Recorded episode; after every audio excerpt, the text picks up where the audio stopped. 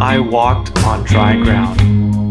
I'm Greg, and I believe in a powerful and redeemed life for every Christian man stuck in sexual bondage.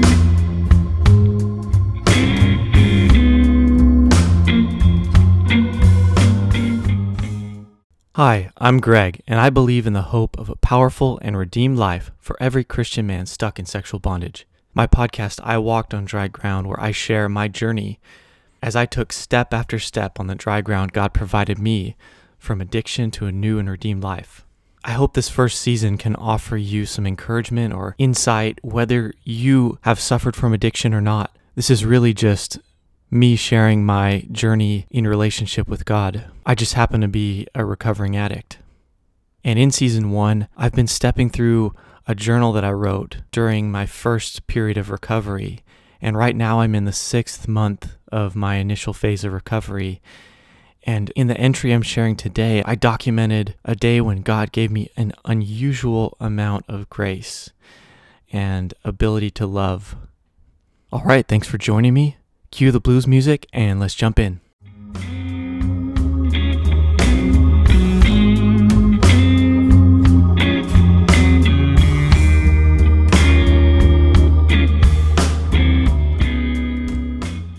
All right, so I won't be reading a scripture today because there is a scripture in my journal entry that I wrote about. And another note I won't be sharing all of this journal entry because it contains uh, sensitive information about a conflict between my wife and her mom, and I'm not sharing the details just for sake of privacy for them.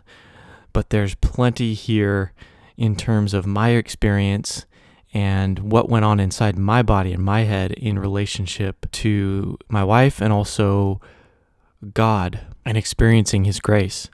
So, Oh, and this also kind of comes on the coattails of my last episode when I talked about sickness. And it was written three days later, so that makes sense. All right, so May 16th, 2017. God demonstrated His grace in my weakness this weekend. I was sick Thursday, Friday, and Saturday. Then Sunday was Mother's Day. When I was sick, I was weak. I rested. My mind rested. My body rested. I couldn't work much on anything. I was extra selfish, extra self centered, and focused inwardly in my sickness. I was weak. I thought and acted like a child and had a short fuse. I even felt extra distant from God. Then Sunday I woke up, felt similar in my body, and there was no reason I should have felt different in spirit, but I did. This verse was the first thought in my head that morning. Quote, and I pray that you, being rooted and established in love, may have power, together with all the Lord's holy people, to grasp how wide and long and high and deep is the love of Christ, and to know this love that surpasses knowledge, that you may be filled to the measure of all the fullness of God. Ephesians 3 17b through 19. Side note, I had underlined how wide and long and high and deep is the love of Christ. Continuing the journal entry, and when I found the underlined part in my head, I meditated on it and imagined it and thought that all the love of all men combined could fit inside this volume of love of Christ. That was a nice way to start.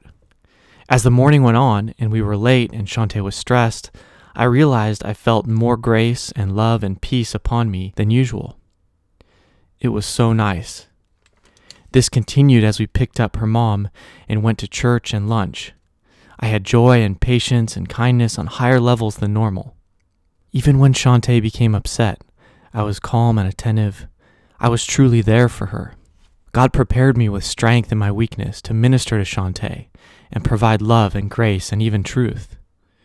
It really shows how much He loves her, but also allowing me to play that part too. I feel loved.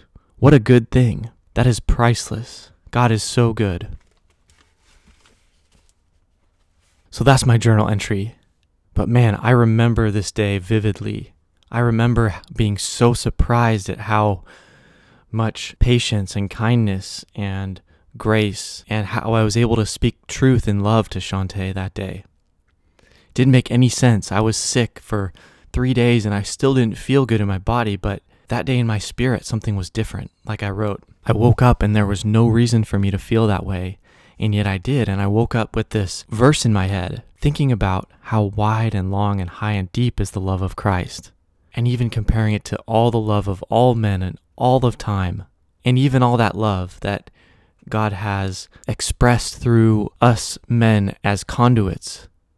Even all that love, the sum, will easily fit inside the love of Christ.